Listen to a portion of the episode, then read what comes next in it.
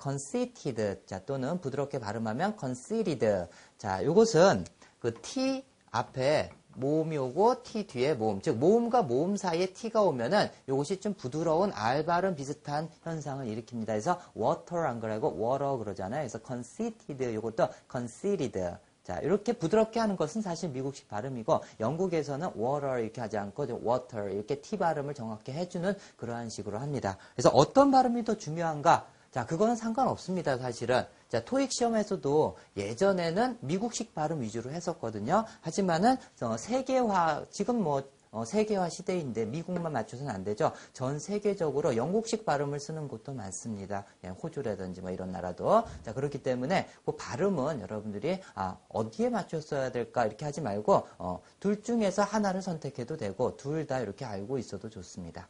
자, 아무튼 conceited 또는 conceited 자부심이 강한 자만하는 이런 뜻입니다. 자, 시골지와 도시지 이소비, 어, 이소부화 중에서 도시지가 시골지를 쫙 초대해 가지고 야 이게 바로 큰 시티야 하면서 아주 우쭐했잖아요. 그죠? 그래서 conceited 이게 바로 큰 시티다 도시다 이게 바로 큰 시티야 conceited 하면서 우쭐하는 여러분이 그 도시쥐가 됐다고 아, 감정이입을 해야지 됩니다. 그래서 이게 바로 큰 시티야 보여주듯이 하면서 느낌은 어떤 느낌 가져야 돼요?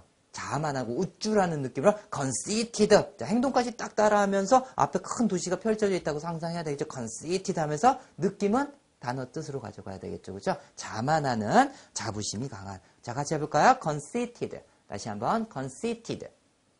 자, 그 다음에 어, 그 파생어 부분에서 conceit 하면 자부심, 자만심 이렇게 명사가 됩니다. conceit. 같이 해볼까요? conceit.